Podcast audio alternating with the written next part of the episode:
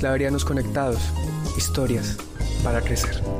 Hola, soy Mariana Ramírez y para mí la Semana Santa es un momento de oración con el que tenemos que estar en familia todos juntos, tratando de orar siempre en familia y que reflexionamos sobre la muerte y resurrección de Jesús. Mi nombre es Ana Sofía Pico y la Semana Santa para mí es un momento para recordar la pasión, muerte y resurrección de Jesús, además de ser un momento de oración y de reflexión pues para cada persona y ayudarnos a crecer en nosotros mismos. Eh, yo creo que es importante porque pues nos ayuda a, como ya había dicho, a crecer como personas y también a reflexionar pues lo que hizo Dios por nosotros, que Él se sacrificó por nosotros y pues Dios subía por nosotros. Entonces como valorar eso que Él hizo me parece muy importante. Hola, mi nombre es Maximiliano Carvajal Osorio. Para mí la Semana Santa es un momento de reflexión y oración para, para ver el sacrificio que hizo Dios hacia nosotros y cómo debemos alabarlo para que nos siga protegiendo y bendiciendo. Yo sí creo que es importante porque es una reflexión, una muy importante ayuda que nos da Dios sobre la importancia de, del perdón de los pecados, del sacrificio por los demás. Y también es una muestra del amor que nos tiene Dios. Y que también si, nos, si hacemos las cosas bien, si alabamos a Dios, si actuamos por el bien, podremos resucitar e ir con Dios al cielo. En esta reflexión vamos a abordar un tema muy importante que es el tema de la Semana Santa y cómo de alguna manera enseñárselo a los niños y jóvenes. Yo creo que para toda persona, incluyendo para niños y jóvenes y adultos, eh, yo creo que la Semana Santa lo primero que hay que entenderla es que hay que devolverle la significación. ¿Y qué entiendo yo por significación? Es descubrir que la Semana Santa tiene unos procesos y unos pasos eh, que le permiten a uno consolidar un proceso y un cierre de un proceso espiritual. Venimos de 40 días de estar revisando, sobre todo centrado obviamente en la fragilidad humana, y desde ahí, y desde ahí, desde esa humanidad, desde eso que somos, de aciertos y desaciertos, eh, tenemos que seguirle diciendo sí a Dios. Y nos empezamos en un itinerario espiritual, muy centrado en la pasión, pero que termina obviamente en la glorificación.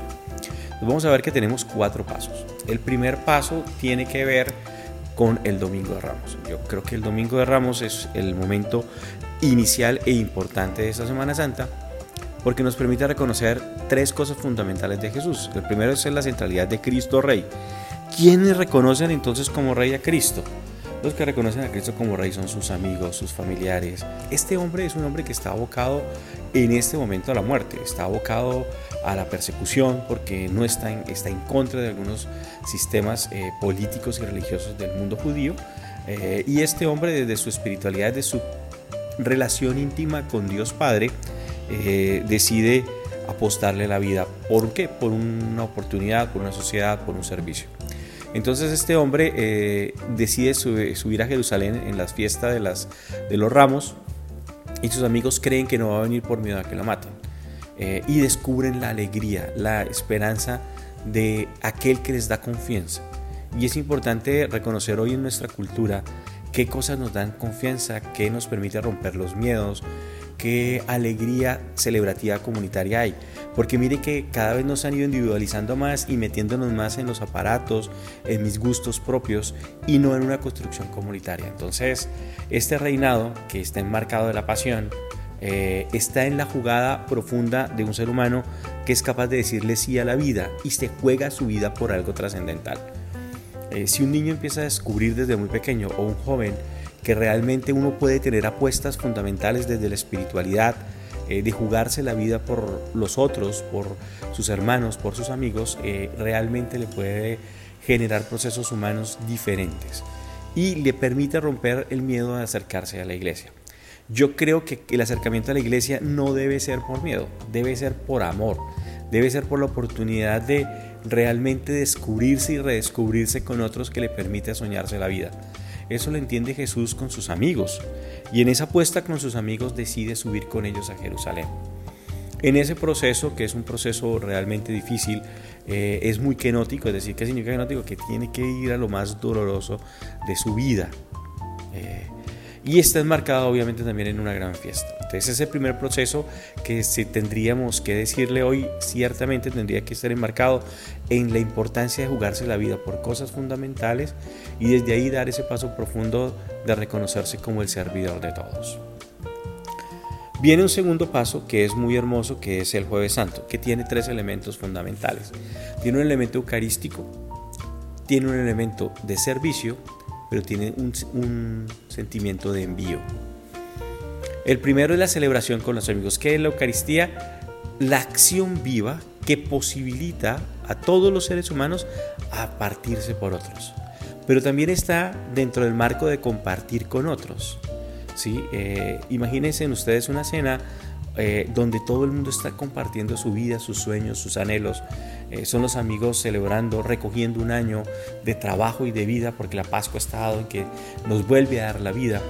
Eh, en esta cena, víspera de Pascua, ellos parten el pan y el vino intentando realmente buscar celebrar la vida y recogerse entre todos. Entonces el primero tiene que ser celebrativo de participación eh, pero ciertamente tiene un momento muy profundo de reflexión. El segundo momento es el lavatorio de los pies, que nos devuelve el significado del servicio. Vea que lo importante aquí no es ser más, ni sentirse mejor que los demás.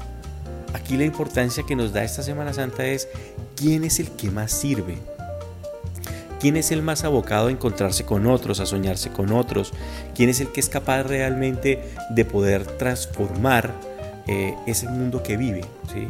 Y con pequeños gestos. Entonces el gesto eucarístico ya no es solamente ir a celebrar la misa el domingo, sino que yo me siento enviado desde el domingo a celebrar la vida con otros.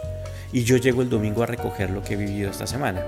Eh, no es solamente un momento vacío de porque toca ir, sino que realmente es cómo me permite a mí un domingo en la misa del Señor encontrarme con otros como yo que estamos recogiendo el sentido de vida que nos hemos hecho pan para otros, que nos hemos eh, compartido el amor, la serenidad, la experiencia, la vida con los demás.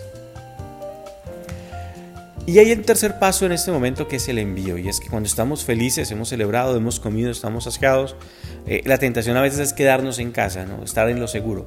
Pero Jesús decide salir hacia el Monte Calvario, es decir, vamos a orar, vamos a encontrarnos al mundo, eh, y empieza también a darse cuenta que el mundo tiene momentos de sufrimiento, que no todo es idílico, que no todo tiene que ser perfecto, que los inconvenientes de la vida se tienen que solucionar, que a los problemas hay que afrontarles la vida eh, y que realmente hay que romper el imaginario de que esto es eh, pierde y vuelve a empezar. O sea, lo que está en juego es el vivir y vivir plenamente la vida.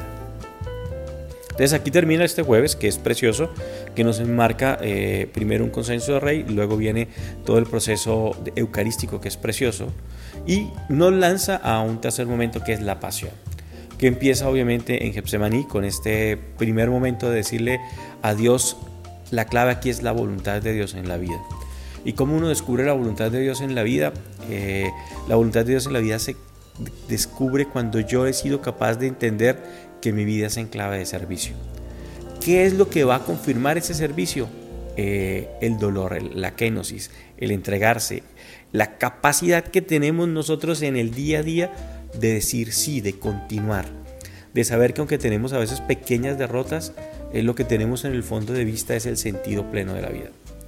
Entonces hay un primer sentido de dolor, porque claro, es atrapado Jesús por, por esta iglesia, por este pueblo que es injusto, que además va a meter a una persona buena, que ha ayudado a tantos, que les ha dado de comer a tantos, eh, que parece injusto, pero que ha puesto en entredicho muchas estructuras.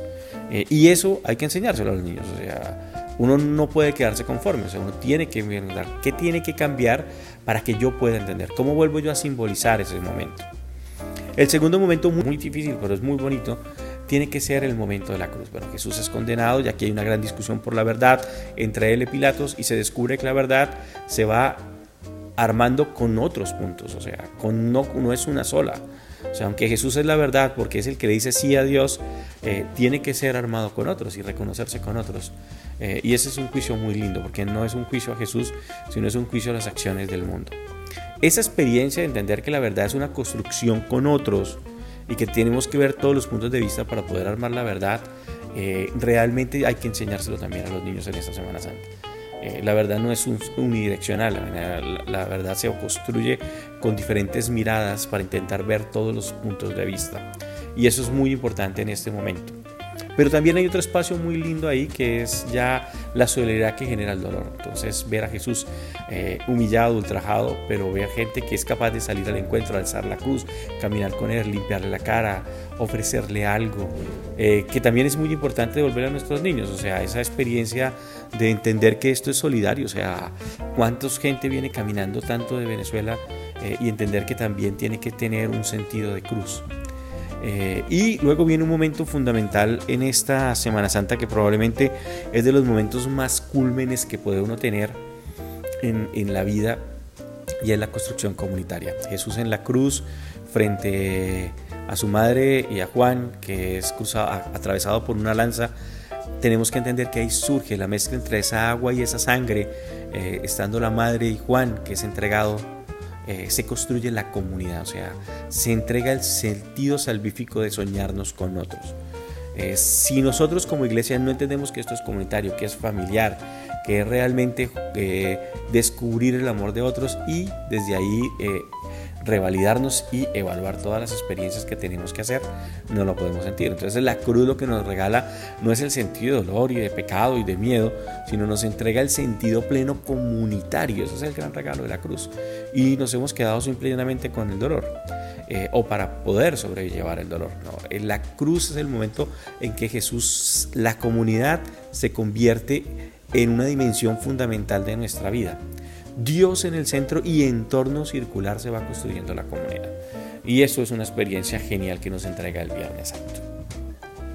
Pero después del Viernes Santo viene la vigilia pascual, que probablemente es el momento culmen porque tiene tres elementos primarios. Primero viene el recorrido de la historia de la salvación, centrado en la figura de Cristo que vence la muerte eh, y entonces uno diría, ¿vuelve otra vez en carne y hueso? No, sería muy doloroso devolvernos otra vez a este mundo cuando podemos estar con la experiencia propia de Dios. Eh, la resurrección de Jesús, hay que entender los efectos del resucitado. Entonces, ¿qué serían esos efectos? Vea, esos efectos tienen que ver en esos dones que tenía Jesús que se empiezan a ver reflejados en otros seres humanos. Entonces la vigilia pascual sí tiernamente tiene centrado en el cirio pascual, que es la imagen de Jesús, es la luz que rompe una noche que hemos venido viviendo de dolor eh, y nos devuelve el sentido de fe, de esperanza, de caridad, eh, fe en clave de decirle sí a Dios, de descubrir la voluntad de Dios en la vida, de esperanza, de darle sentido profundo a la vida, de comprometernos al sí, al sí, eh, y caridad es la capacidad loca de amar a otros entender que esto es de amar a otros. Y entonces viene la alegría profunda de la experiencia de Dios. Eh, la Pascua es eso, celebrarnos de esa kenosis, de ese dolor, de ese vivir, sentirnos amados profundamente por Dios. Es tan amados de Dios que al final nos entendemos como hijos de Dios. Entonces, claro, yo como le tengo que decir a un hijo, si tú eres hijo de Dios, ¿a quién te pareces? Pues obviamente me tengo que parecer a, a Dios. Eh, lo mismo, las cualidades que yo tengo como papá o como mamá eh, tienen que ser en clave de Dios. Si no soy capaz de sintonizarme, ¿cómo transmite una experiencia de fe? Hola, mi nombre es Natalia Prada y para mí la Semana Santa es el tiempo en el que finaliza la cuaresma y se recuerda toda la vida de Jesús y el sacrificio que él asumió por la humanidad para liberar a todos los hombres del pecado. Considero que es muy importante festejar la Semana Santa ya que es un tiempo para meditar. Nos invita a reflexionar sobre todas nuestras acciones y del mismo modo, de la mano de Jesús, mejorar algunas de ellas. Hola, mi nombre es Nicolás David La Plata y lo que es la Semana Santa para mí es un momento de reflexión para que Dios nos perdone los pecados que hemos hecho durante el año y saber lo que hizo Dios por nosotros. Eh, creo que es importante la Semana Santa porque como dije, es un momento de reflexión y también nos ayuda a conocer el propósito de la Eucaristía. Hola, mi nombre es Gabriela Calderón Rueda. Bueno, para mí la Semana Santa es tiempo de Dios. Una temporada de recogimiento, reflexión y agradecimiento, en la que puedo hacer una evaluación de lo que es mi vida y a su vez comprometerme a cambios beneficiosos tanto para mí como para el prójimo, justo como lo, como lo enseñó Jesús en su testimonio. Este periodo de tiempo es muy importante, ya que me permite entender el proceso de amor infinito de Dios hacia nosotros, enviándonos a su Hijo como salvación. Además se conmemora una de las etapas de vida de Jesús más importantes, lo que fue la pasión, muerte y resurrección, representándose actualmente en una semana de luto, tristeza y recogimiento. Luego esta Pascua, esta Pascua tiene que ver no solamente con la alegría de la celebración de la vida, sino con la alegría del compromiso de estar transformando e impactando y enamorando profundamente a todos los seres de la vida. Entonces, veamos qué cosa bien interesante. Cuatro elementos. Primero, el compromiso, que es muy importante en la vida. Hay que enseñarles compromiso a los niños. Segundo, eh, la experiencia del conocimiento de Jesús en la Eucaristía, el encuentro comunitario para salir al servicio, es muy importante. Tercero, eh, la vida no es solo alegrías, la vida es kenótica, es de dolores, de entrega, de servicio, pero el gran regalo es que nos entrega la resurrección, que sería el cuarto elemento. Y, el, y la resurrección significa que, que yo me hago hijo de Dios, voy muriendo mis debilidades y me comprometo a qué? A poder salir a encontrarme con otros. Eh, esa es la experiencia de Semana Santa tal vez que yo les podría compartir para este año y es lo que he venido sintiendo, que si logramos entender que nuestros niños y jóvenes descubran que las celebraciones eh, tienen un sentido, son profundamente transformadoras. ¿Por qué? Porque la idea no es solamente ir por ir y ir a ver qué dice el Padre para aprender, sino que ese encuentro con otros ya es significativo. Y en esa significación de encontrarme con otros, Dios me habla a través de los otros. Y yo me comprometo, resucitado, es decir, leído desde Dios, ¿a qué? A decirle a otros que sí. Bueno, muchas gracias por este encuentro y bueno, sigamos creciendo en nuestra vida espiritual.